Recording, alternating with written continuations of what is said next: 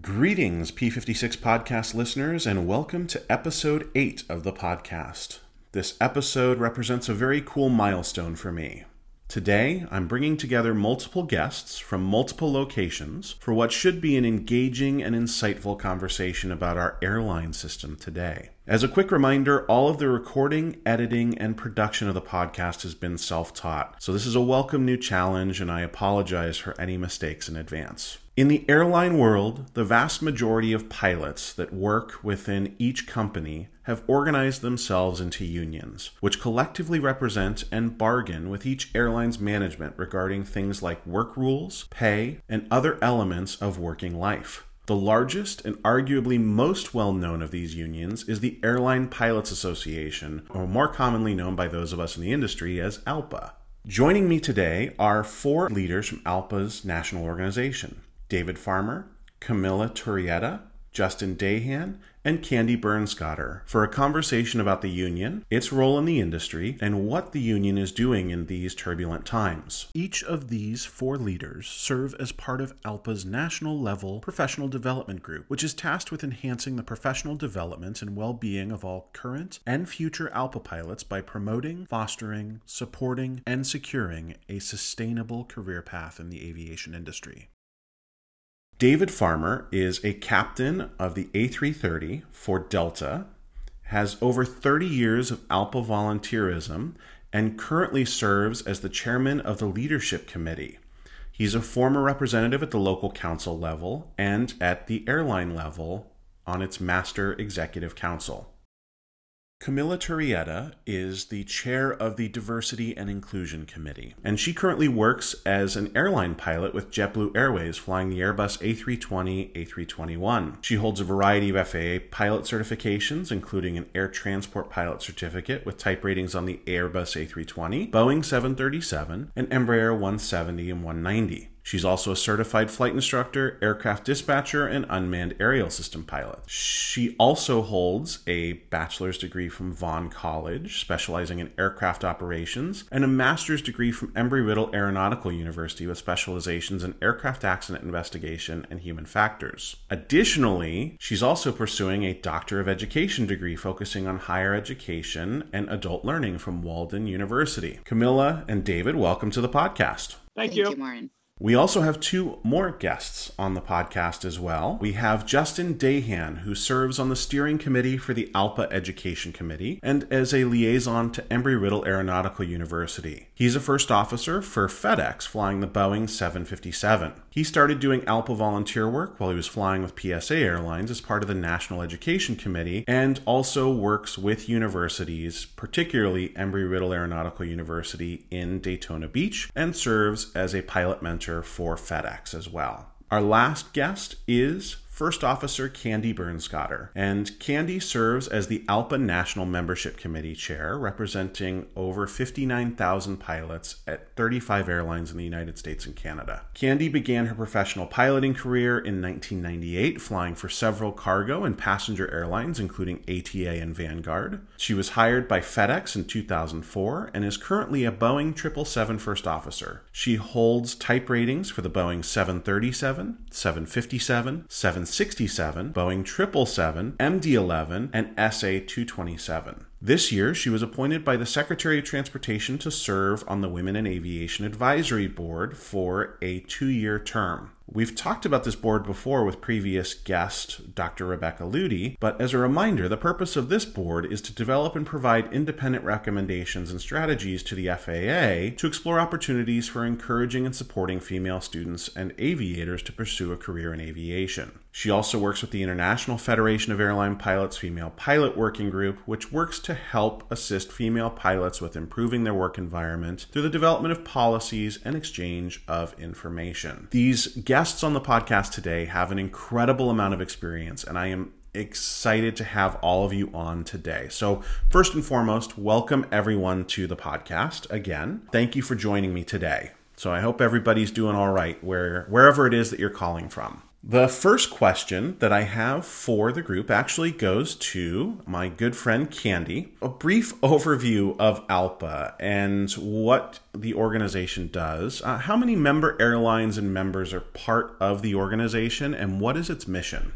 Oh, thanks, Martin. As of today, which is December 9th, 2020, 35 airlines in the United States and Canada are in ALPA, representing over 59,000 pilots. Of those 35 airlines, 16 are Canadian.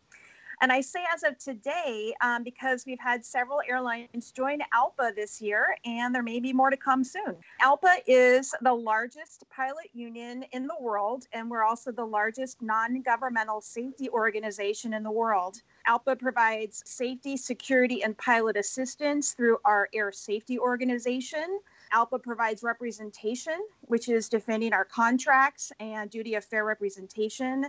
And ALPA is also great in advocacy, which is our governmental and legislative affairs departments. Uh, we have pilot volunteers and staff that work on Capitol Hill, ensuring uh, safety programs and regulations become law. And that's it in a nutshell. I know that ALPA represents a significant amount of different operational needs for the organization as well as for its membership. And each guest that's on the podcast today brings a unique set of experience. I'll go ahead and start with Kandy. Uh, can you briefly share what role the membership committee has within ALPA and the aviation system as a whole? Yeah, uh, membership really does two main things new hire briefs and onboarding. When a pilot's hired at an ALPA carrier, um, we tell them about ALPA and what we do and who we are. And also, also direct member services.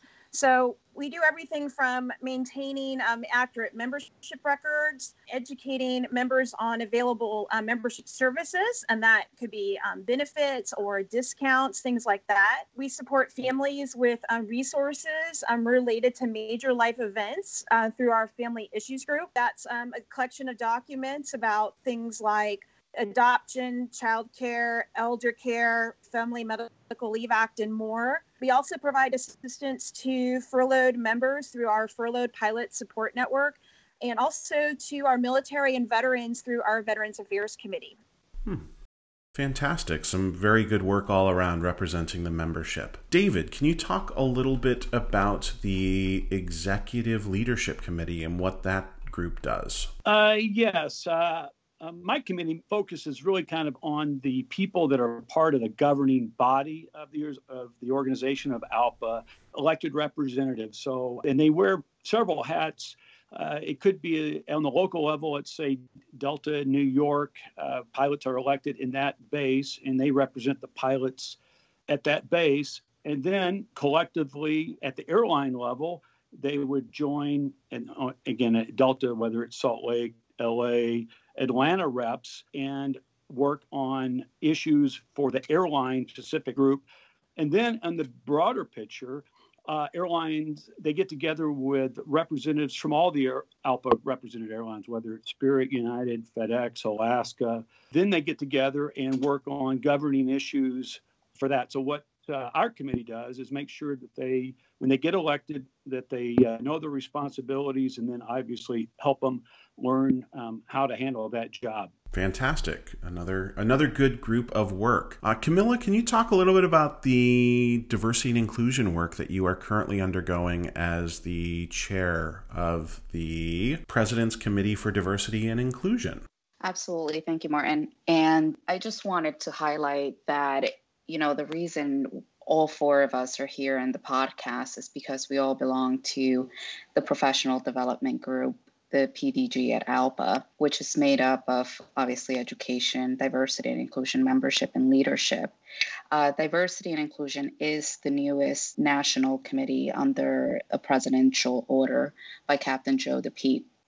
So, as the chair of ALPA's Presidential Committee for Diversity and Inclusion, better known as the PCDI, my efforts alongside those of my committee members is to ensure that all members feel respected and that future generations of airline pilots from all walks of life and backgrounds, regardless of their race, their gender, their gender identity, religion, sexual orientation, you name it, they feel that the piloting profession is accessible to them. As a committee, we are striving to continue to strengthen relationships with existing organizations such as the Organization of Black Aerospace Professionals, better known as OBAP, the National Gay Pilots Association, NGPA, the Latino Pilots Association, LPA, and others to help us achieve our mutual goals.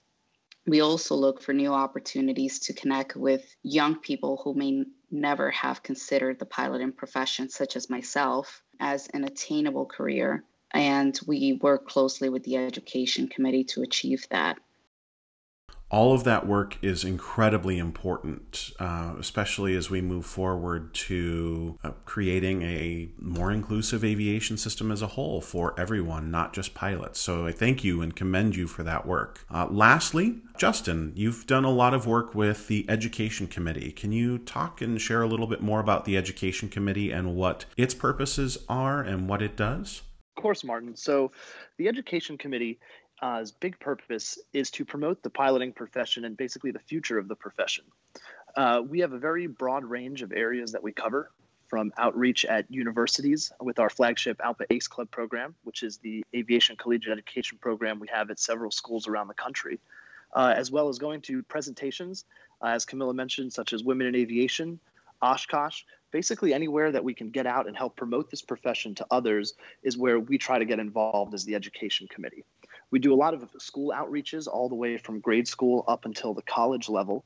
Uh, and in fact, for 2019 to 2020 school year, we reached out to over 23,000 students and over 130 different schools. Uh, and the main purpose is with bridging that gap between learning how to fly, being a student, to becoming a professional pilot. Uh, I was part of this as a student, and I went through the ALPA ACE Club program as a student and saw how important it was and how helpful it was by taking it from the uh, collegiate level, the education level that you learn in school and in flight training, and helping to get me prepared for becoming a professional pilot in the airlines.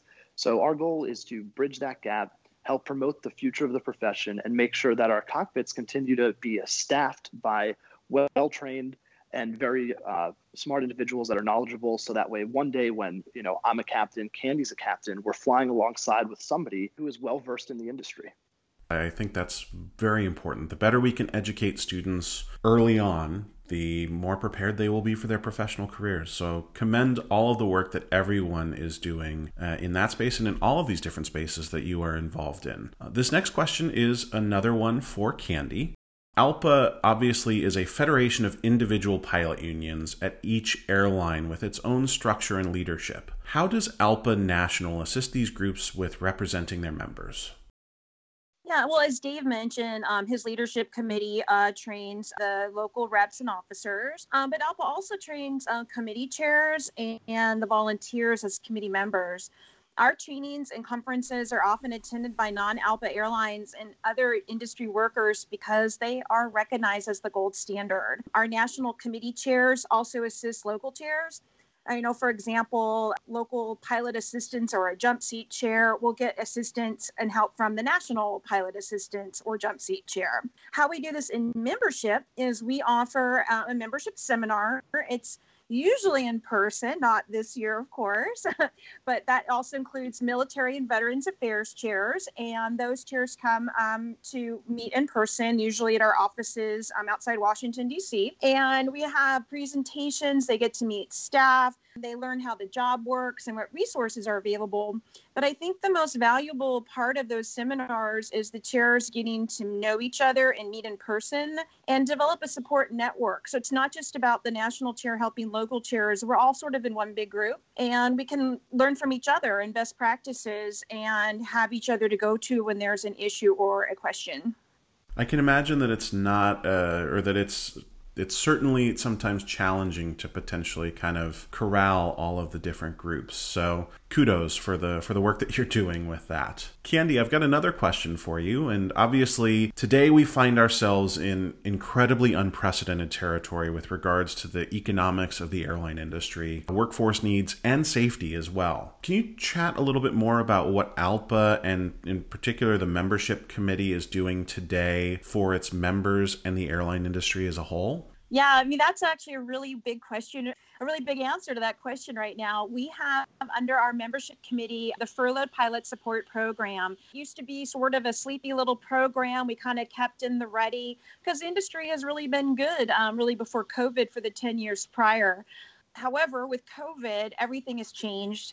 Captain Drew Everett at Hawaiian Airlines is a member of our committee, and he's the coordinator of the Furlough Pilot Support Program. So, um, FPSP, that's a really not a very smooth acronym, but the Furlough program, we'll just call it that, has resources not just for furloughed pilots, but any pilot affected by a downturn, maybe loss of pay due to cutback on flight hours or a downgrade from captain FO seat, um, things like that. So our ALPA furlough webpage is absolutely amazing. Um, we offer uh, free webinars from Cage Marshall in over eight different topics.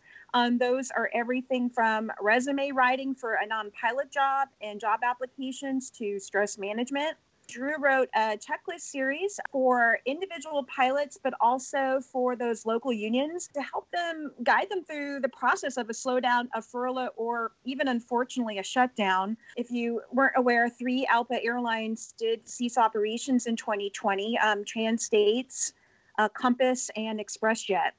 And those checklists help those leaders and those individual pilots with resources and information. We also keep a jobs listing page for members uh, where we vet pilot or other aviation jobs to those seeking employment. The page has info on um, insurance, whether it's health insurance, um, how to file unemployment, other financial resources. There's info on furthering your education. ALPA is partnered with four different accredited colleges and universities for those members seeking to complete their four year degree or even add a second degree. Uh, one program, an associate's degree program, is 100% free, and it's also available to family members, which is fantastic now. Most of our kids are going to school online anyway. Why not go get an associate's degree for free? There's also info on there about wellness and health and well being to help deal with the stressful times the furloughed pilot programs offering um, live webinars to um, local unions. We call them master executive councils or MECs. And those MECs can host um, a webinar for their furloughed pilots. And Drew and I get on with other subject matter experts to help um, those pilots answer their questions and let them know about our resources. Uh, we hold a monthly call for um, member airlines to talk about anything new or updated that we're doing um, and get property updates from those airlines for us. And the last thing we did was we mailed a, a paper postcard in the snail mail. I know it sounds super old fashioned, right? But we mailed a postcard with our resource information on it because we wanted the families to have something and know what we were doing. The families don't see our our emails, they don't, you know, get on our calls, those kinds of things. And our family support is so important right now. Plus, they're going through a lot of stress as well, and our resources um, might be able to help them too. That's very good to hear that these opportunities and these resources are available to members. And it's something that unfortunately we well, we hadn't had the chance to think about, but it's very good to hear that everything is has kicked into gear and that support network is there that might not have been even known about or thought about for a very long time. So, uh, kudos to, the, to that group for the work that they're doing and for the resources that are available and that can be taken advantage of. Camilla, I have a question for you. ALPA obviously continues to be involved in initiatives to make the industry more representative of our communities at large, even through these kind of troublesome times of economics. But can you share a little bit more about the work that's being done in this area of diversity and inclusion? Sure. So, as I mentioned earlier, we're one of the new committees. So, over the summer, we finished our strategic plan, which outlined and gives and, and is providing the path that we're going to take for the next year and the next couple of years at ALPA. So the we hope to illustrate um, the path with that strategic plan to a more diverse and inclusive membership. The strategic plan and what we're focusing and working on covers three separate areas and those three separate areas are to ensure leadership support cultivating and supporting an inclusive workplace and encouraging diversity in our future workplace. So, in order to ensure that ALPA leaders support our current and future endeavor, it's equally and so essential for the PCDI to educate them in different tactics to understand and implement supportable diversity and inclusion strategies within our union at both the national and local level local level our master executive councils, the MECs. Secondly, cultivating and supporting an inclusive workplace enables us as the PCDI to promote a culture that maximizes the talent and skills and the diversity of our ALPA members. And lastly, in order to encourage a diverse workplace, as I mentioned before, we're going to be working with the Education Committee and it's really to develop various ways to secure the future of aviation, assisting the Education Committee with different outreach and support for our youth, including those who might not think that a career in aviation is, is attainable. So we have a lot of work to do within these three major focus areas. We have a variety of different goals that we want to achieve. So thankfully, we have the support of our ALPA president to continue to push these initiatives forward and diversify our workplace. There's a lot of need for that, and there's a lot of, of great work going on. So I'm, I'm happy to see that, that work continue. David, the next question I have for you is for is for you. Uh, how important is the training component for new representatives at ALPA? In particular, I one of the things I saw a lot when I was teaching and working with students was a kind of there was an awareness of the organization, but not as much of an awareness of the opportunity to get involved. So, how does the training component work? And as new members have come in, how have you seen that training kind of change in those modules that you use over the years? Yeah. Hey, thanks, uh, Martin. I would say with any business or organization, training is essential for success. Uh, you know, for an elected reps uh, representative, you have to know what your duties and responsibilities are. And as an elected rep, you you're you cover the entire spectrum of what a union does. And I kind of break it down into what does a union really do? And that's negotiate contracts, enforce the contract, uh, defend the member uh, under that contract, and then I call it promote the profession. And just for some of your listeners, you know, negotiate contract, what does that really mean? And uh, we do collective bargaining. Um, as you said, we're a federation, so the uh, the, the Delta pilots would negotiate a contract. Uh, the United pilots would do something else that may be a different priority. So, negotiate a contract is a very vital function. And then enforce the contract is okay. The, the you agree, that your airline agrees to um, work within certain rules, and issues arise whether it's scheduling or pay issues. And so, uh, a member of your airline wants to have your rep you as a rep, you would have to say help them uh, figure that uh, issue out. Defend the member, uh, the members every now and then. We've got some type of discipline issue or again a pay issue, and you want to um, step up and help your member there. And then promote the profession. Uh, ALPA is has the biggest uh, engineering and air safety non-government uh, organization in the world, and so uh, you, you need to learn that, okay, whether it's uh, runway overrun procedures or a new instrument landing system or uh, trying to get secondary barriers to better protect the flight deck are all things that collectively the airline pilots do, and that elected representative is part of that greater uh, goal. So those are really the areas that the duties and responsibilities of elected reps. So, what do we do? The leadership uh, committee is tasked to, uh, to train that. And so, we hold a, a three and a half day uh, conference every year, and we cover every aspect of their of what's needed, and through interactive uh, presentations and actually uh, role playing.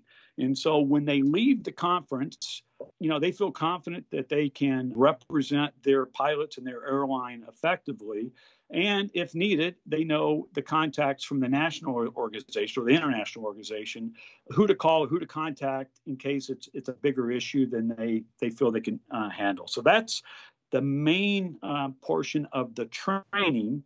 And then you kind of ask, what's kind of changed over over the years. And as you probably uh, have said, is I've I started the airline business in 1985. I'm the old guy on this uh, podcast. You know, again, 35 years in the airline industry. Uh, you know, I started when I was an elected rep. It's hard for you to believe, but we didn't have cell phones. We didn't have the internet. And so, how would we communicate with our members?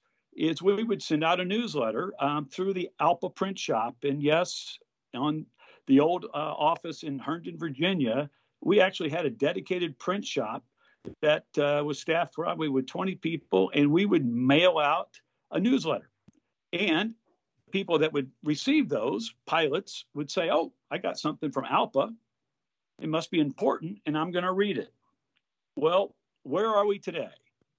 Email and internet's great, but I would say uh, our members are bombarded every day with emails and posts from a variety of sources, whether it's the next Best Buy promo, their Amazon tracking information, their favorite news feed, or Facebook.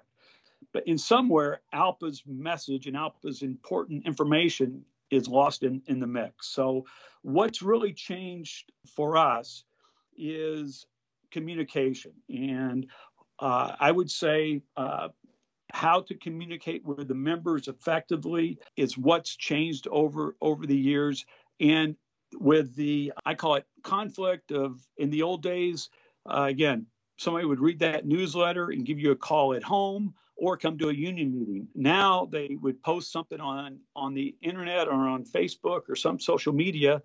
And then since it's an open platform there would be a lot of responses most of them not correct.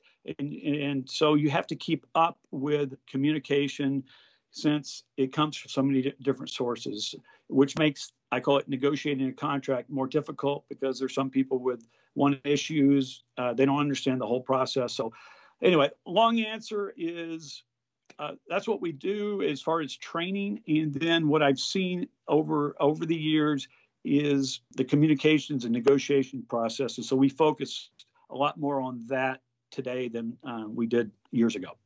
It sounds like there has been a, a, lot of unique changes, and I know that from the recruitment side and from the university side, the the prevalence of forums and Facebook groups and things like that, it must be a sometimes difficult thing to manage all of those new and interesting and sometimes or a lot of times unverified sources of information. Yes.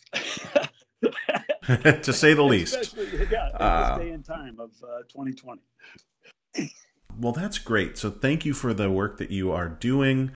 The next question I have is for Justin as we kind of switch and look towards future ALPA members because there are many that listen to this podcast and that are out there. What is ALPA doing to engage with its future membership that might be enrolled in universities and flight schools? And in 2020, how are you doing this in a virtual environment?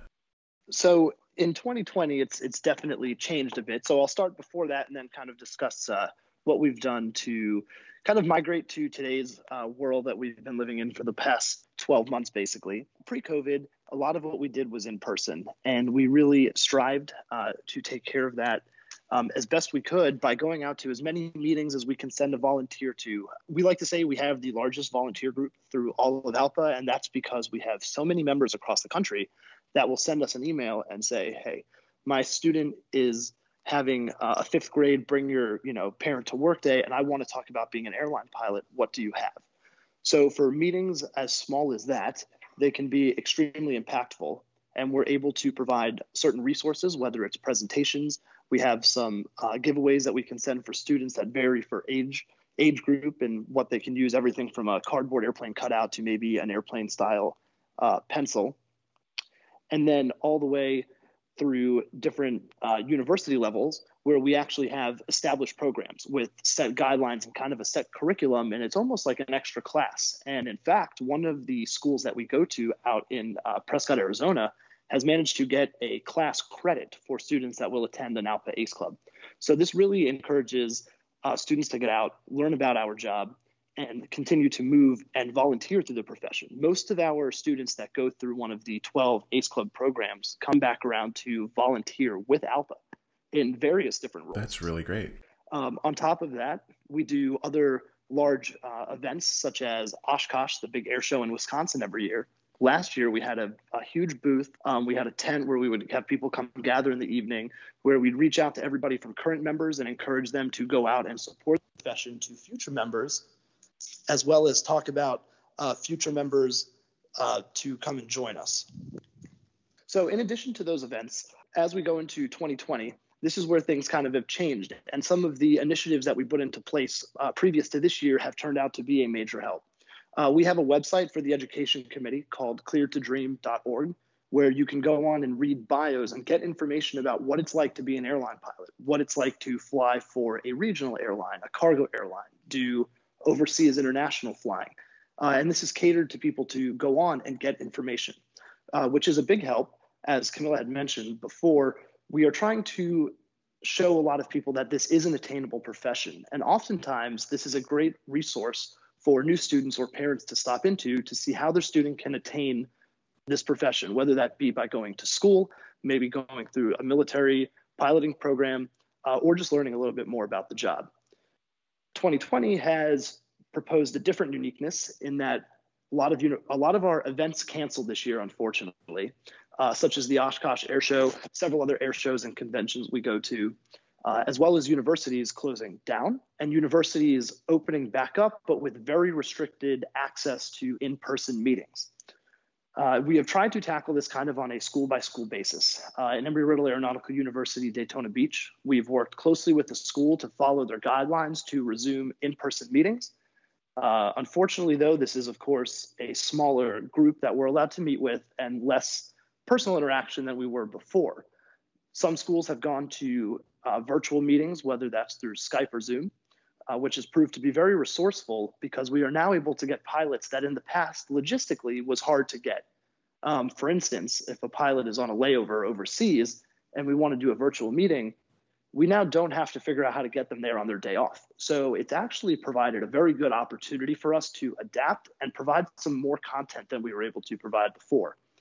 Uh, some of the things that David had mentioned as far as social media has actually helped our committee in particular, mainly because we're dealing with the younger generation that's more involved with social media. So our ACE clubs have Facebook pages for the local schools. We do outreach that way by posting different videos, sharing links about what ALPA is doing, other events in the profession. So we've been modifying it to work with 2020, but we look very forward to being able to return in person uh, so we can engage the members and also the future pilots directly. Great. And I know that there are presences at many campuses across the U.S. Uh, if there are alumni that are interested in starting an ACE club at their campus, or if there are universities that are interested in starting an ACE club, where should they go for more information about that? So, the best place to go for that would be our website, uh, which is www.clearedtodream.org and it will have the information about which schools that we already have a formal presence at.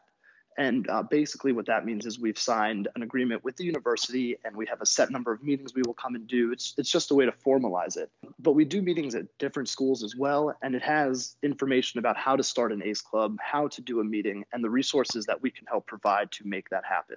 So, whether you're a student looking to get into flying or you're one of our current members that wants to go do an outreach event, clearedtodream.org is the best place to start for that. It has all the information for whichever avenue you'd like to take towards this. Perfect. Thank you for sharing that information. Hopefully, we might might even catch a few bites out of that. So, thank so. you very much for sharing that. Thank you. The next question is for Kandy. Kandy, what advice would you give to someone who may be new to ALPA and hopefully we'll have some new members in the coming years? But for those that get their first airline pilot job or that might be coming on to an ALPA carrier for the first time, what recommendations and advice would you give to someone on how to make the most of their membership and their representation within the organization? Yeah, thanks, Martin. That's a great question. As a new hire at that airline, I recommend they sign up for a mentor. Um, they should hear about that um, either during their ALPA new hire brief or even from the company. Um, mentoring programs are at most airlines now, and they are going to be required by the by the FAA. So an airline, if they don't have one, should have one soon. So whomever does the the program, whether it's ALPA, the company, or a combination of both, sign up for that mentoring program. I mean, you mentioned mentioned in uh, Justin's bio, he is a mentor at FedEx, so he might be able to speak more about the value of the program. But you get assigned a pilot that's not only just been at the company for a little bit, but they're trained um, to know what the resources are and, and, and going through a timeline like, okay, now you've done training, expect this with your schedule, or, you know, now we're bidding for vacation and how does that work? And that's really the best way to kind of see what's going on and to kind of get your get your feet wet at the new airline. A lot of pilots think, oh, I've flown for another airline or I've been at another outfit carrier or oh, I have friends here, they'll help me. But it's really not the same as a formal mentor who has that training and background. Another thing they can do is just to stay engaged. There are so many ways that ALPA communicates. We have Textcaster where you sign up for texts in each each airline's different, but like at FedEx, I can get text reminders for a bid closes or if um, something a, a, new bid opens like a, a, a, seat bid where you can all change or, or, upgrade or change airplanes important security information will get texted a jump seat alert stuff like that. Read your emails and the alpa website and our magazine and i think the most valuable tool is our app. The alpa app has information on um, jump seat policies at all the airlines not just alpa airlines and also the lo- location of known crew member. That's huge for pilots. Known crew member is um, the program actually that ALPA partnered with with the TSA and um, the airlines. So pilots and flight attendants go through um, different screening than passengers. We're not standing in line or even kind of cutting in line in front of passengers, which is always really awkward. So uh, all that information's in the app. And I know that seems like a lot. Oh, there's texting, there's emails, there's website. But you know what? ALPA offers a lot. And then once off probation, I recommend a pilot volunteer for a local committee. Um, depending on their background, interest, or skill set, they can um, work with their um, local officers to find what's available or where the openings are. But um, a great place to start is a committee ALPA has at most airlines called P2P. It means pilot to pilot, and it's really a communications committee that those pilots are trained to kind of get the information of what's going on. And then as they go out and fly trips and are in the crew room, they have sort of the current information about everything happening. And that's a that's a great place to start. That definitely sounds very all encompassing and, and, a lot of information. And uh, actually, I will kind of put the spotlight on Justin a little bit. I know Justin, you did some work with Alpa at PSA and are continuing to do work with ALPA at FedEx. And I know a lot of students that are out there and a lot of regional pilots that are out there as well that are looking and, and, plotting out their next steps always ask, What do I need to do to prepare myself for the next step? Did you feel like your work with ALPA helped prepare you to move up to the role at FedEx that you have now? I absolutely do think it helped me. And I think even when I was a student, uh, when I tried to get involved and follow what ALPA was uh, doing and involved in, helped me uh, get to where I am today. It showed me essentially a, an over a big overview about what you need to do, whether that's how to keep the app, you know, updated, talking to other people and learning their story about how they got involved and how they got to the position they're in, uh, and moving up that way. When I started uh, at PSA, uh, I'd never had an official role with ALPA before and I, of course, had always hoped to move up to a major carrier FedEx someday. Uh, and when I was working there and doing my ALPA work, I got to meet so many good people and just learn about their story, learn about how they got to that position, what they did, how they prepared themselves. So that helped me essentially mold myself to be able to make that uh, to make that move, make myself the marketable person to move on when the opportunity arose itself. Uh, but one thing that I will always say Kandy mentioned when you have an opportunity to get involved with ALPA to do it. I encourage everybody I talk to to volunteer for some position. If you have the time, you have to do it because you want to do it. Never, you know, in my opinion, never in this industry do it because you feel that you need to do something to move on, to move to the next place, to get a new role. Do it because you want to. Uh, I can tell you everything that I've done with ALPA uh, as well as a lot of my good friends. We've done it because we want to be involved in it. That's when you will do the best work, and that's when it will get the most recognition, is because you feel like you want to do it. If you have to do it, it's going to just feel like another job. So make sure if you want to volunteer with ALPA, that you do it. If you don't want to, there's other avenues to get involved in that can also help the professional development.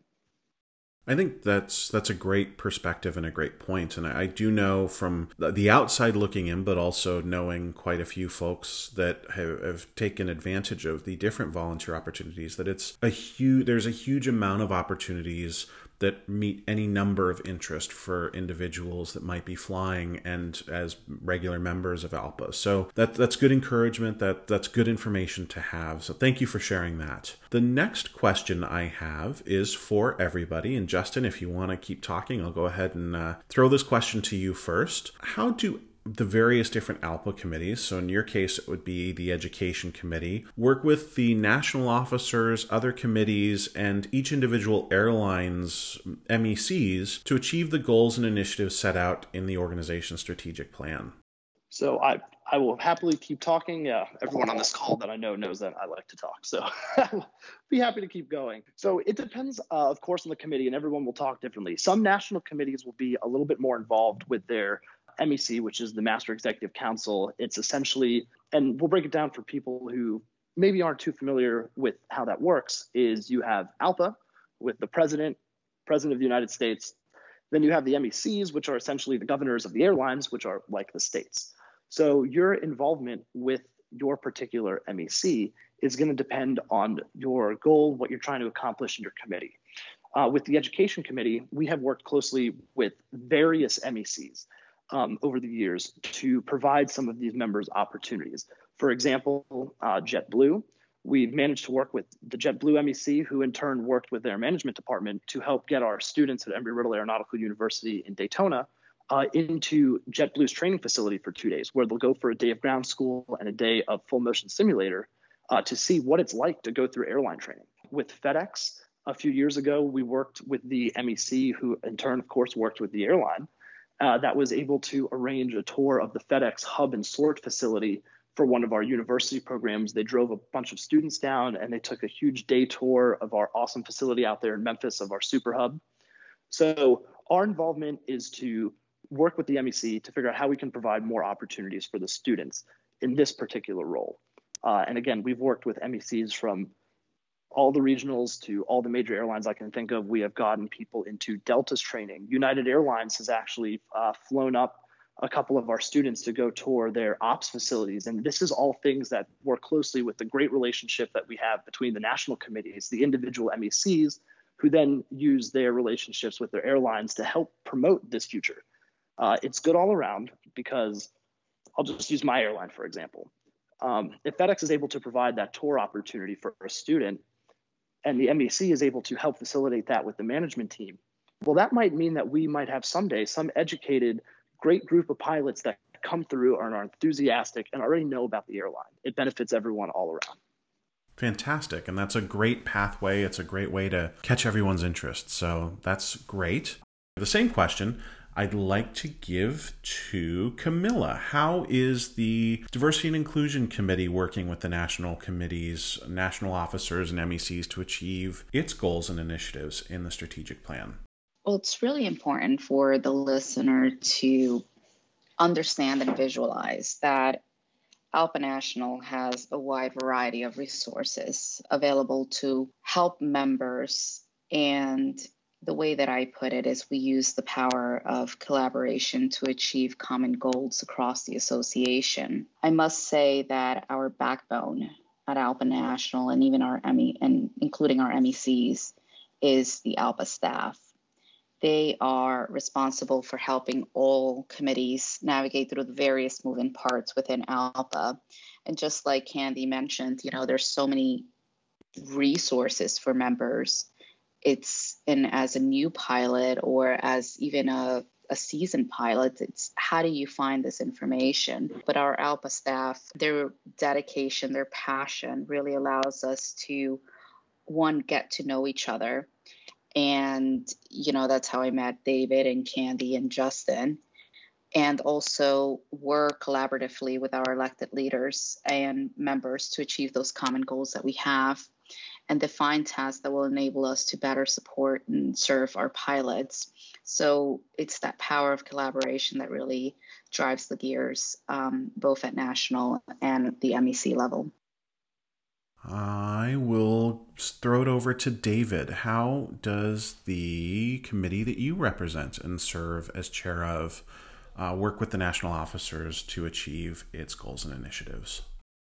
We work uh, with the national officers. Again we, our our annual conferences we you know what do we focus on at this year's meeting? And we basically look kind of look back at the other at the year in terms of mainly collective bargaining but some other issues and say okay where's the focus? Where are representatives or airline groups having trouble? You know one example was uh, call it building consensus. You know it's it's a difficult process. Not everybody gets along you know how to how to debate an issue versus the uh, debate the person. And so we've added you know modules on basically you know how to debate properly in some groups some groups do it better better than others. And again i mentioned social media uh, is as an official representative of the airline pilots association there's legal issues that you can get in trouble with if you say something. So we've we've added stuff like do's and don'ts on on social media and, and what you should or shouldn't say, or maybe you should back away from. So we've evolved over time through the national officers, and then we're fortunate that uh, since these uh, elected reps uh, are part of the over the bigger group, the board of directors that meets every year, uh, we actually interface with them and, and say, hey, how was your training? What didn't we not spend enough time on, or what hit you blindsided when you were in office? uh, what could we have done better on? So we get feedback there. So we are, we're always constantly evolving, and then that works into the strategic plan for uh, the upcoming year. Fantastic. Thank you for sharing that information. And last, uh, but certainly not least, to answer this question, Kandy, how does the membership committee uh, work with the various different facets of ALPA to meet its goals within the strategic plan? Yeah, well, we uh, definitely work with Education Committee the most and DNI. We all go to um, those events together um, that Camilla and Justin have mentioned. You know, we'll have an information booth for ALPA, and Education's there to meet future pilots, and membership's there to meet our current pilots and let them know what's going on at ALPA and what we offer. I can't believe no one said this either our jobs can be really fun. Of course, they're they're volunteer positions, but we go to events and have fun. We hang out together and have fun. So when we talked about volunteering, getting involved, it sounds like work, but and we do and we do a lot of work, but I think we have a lot of blast together.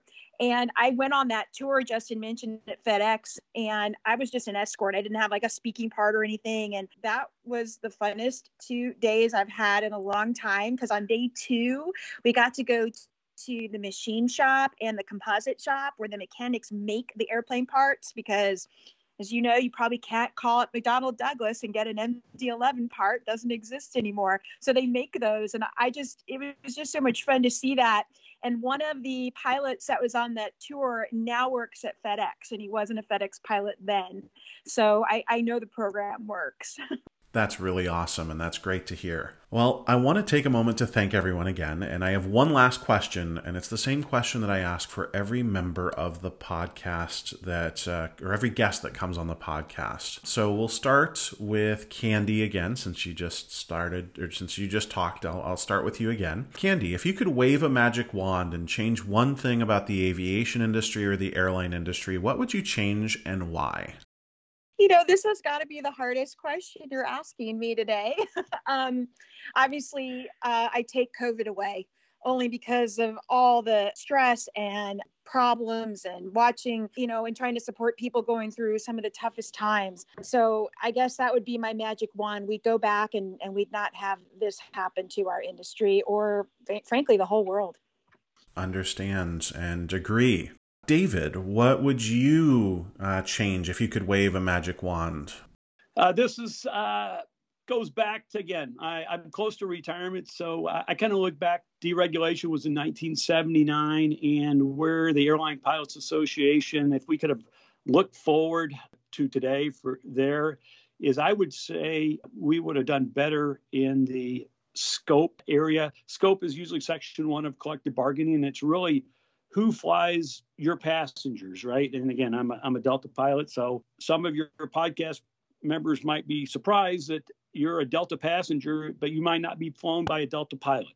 You might be flown from uh, SkyWest or Endeavor uh, from one point A to B, and you might fly a Delta airplane uh, from B to C, and then you might fly a China Eastern from E to F or whatever it might be. I would, would I think it would have solved some of our labor issues today. Is if we could have been uh, C in the future enough, is that to kind of limit is it one airline, if you're flying a, a passenger, uh, they should be part of your working agreement. So you're a Delta pilot, and if you fly, you should be a Delta pilot from flying from A to B to B to C to D to D to E. Uh, so that's uh, kind of a big picture. It's a big issue that's uh, been evolved for over 30 years, close to 40 years. So that's a big magic wand. Uh, I don't know sure how to put the uh, genie back in the bottle, but that's what I wish. Thank you. You're welcome. As someone who's a student of history, that's a very interesting idea and a very interesting thought to make. So, something to definitely ponder over the, the what ifs and what may be. I will ask Justin, what would you change if you could wave that magic wand? So, if I could wave that magic wand, I wish we could go back a little bit and make this seem a little bit more attainable to people that want to get involved in aviation. And that stems from a lot of the outreach that I have done uh, as well as the time I spent flying people, I would have plenty of adults, middle age, older, that would come into the flight deck, come up to us at Oshkosh and say, I wish I knew I could have done this when I was younger. I would have liked to get into this career. Uh, I think we are slowly getting that way, as Camilla had mentioned, with diversity and inclusion, as well as with education. It's getting out there that this is something you can do. And I wish that's something we would have tackled before my time. So we could have gotten all of those people that want to be involved in this great profession involved those are the types of enthusiastic people that would make this career better. And if they knew how to tackle it, see the pathways, been essentially, you know, targeted how to go through it, I think we would have seen a change in how we are today as a whole career and have a lot more enthusiastic people involved in the profession. So if I could go back and change one thing, it would be to show everybody that doesn't think they can do this that they can, all the way from the adult that maybe wants a career change to someone who looks at an airplane but thinks I can never figure out how to do that. That's fantastic, and I, I agree wholeheartedly. Last and certainly not least, uh, Camilla, if you could uh, wave a magic wand and change one thing about the aviation industry, what would it be? If there is one thing I would like to change, is to provide a lens to those individuals that do not believe in the importance of diversity, equity, and inclusion, that it's it's an important factor of who we are as an industry. Although a magic wand wave and is immediate change, as the chair of the PCDI, I understand it will take some time. And those efforts that will take time will come in the form of outreach, education, awareness. And I really do believe that through those methods, we'll be able to close those gaps that exist in the industry. Fantastic. I agree wholeheartedly. Well, that's all the questions that I have for our fantastic guests today. Uh, David, Camilla, Justin, Kandy, I want to take a brief moment to acknowledge and thank you for joining me and taking time out of your incredibly busy schedules and uh, particularly for those that are uh, doing flights and scheduling around flights right now. Um, I know Justin went to bed at 7 a.m. and woke up just in time to record for us. So I want to take a moment to thank you all for sharing these insights, for sharing this information with everyone, and continuing the work that you do to move the aviation industry forward. It's it's been fascinating to learn more. It's been fascinating to hear the work that you're doing. I've learned some new things, and hopefully our listeners will be able to learn a few new things as well. Uh, so first and foremost, thank you. Thanks so much for having us on. It's been great. Yeah, Thank you, it was Martin. fun. Thanks, Martin. More information about ALPA, its services for members, as well as other various different pieces of information about what the organization does, can be found by visiting www.alpa.org. ALPA can also be found on social media by following We Are ALPA, all one word, on Twitter, and at We underscore R underscore ALPA on Instagram. If you're interested in the history of the organization, they also host their own podcast titled Flying the Line, which can be found on Apple Podcasts or wherever you may find your preferred podcasts. If you are a student interested in the career in aviation, please feel free to visit clearedtodream.org, which has more information about the pathway to a pilot career. Additionally, I also want to thank Marie Schwartz from ALPA's staff for assisting in setting up the guests for this podcast and making sure that we had a lot of interesting and unique topics to discuss. As always, you can reach the P56 podcast and myself by going to p56podcast.com, at p56podcast on Twitter and Instagram, p56 aviation podcast on Facebook, or by sending me an email to p56podcast at gmail.com. Thank you, and we will chat soon.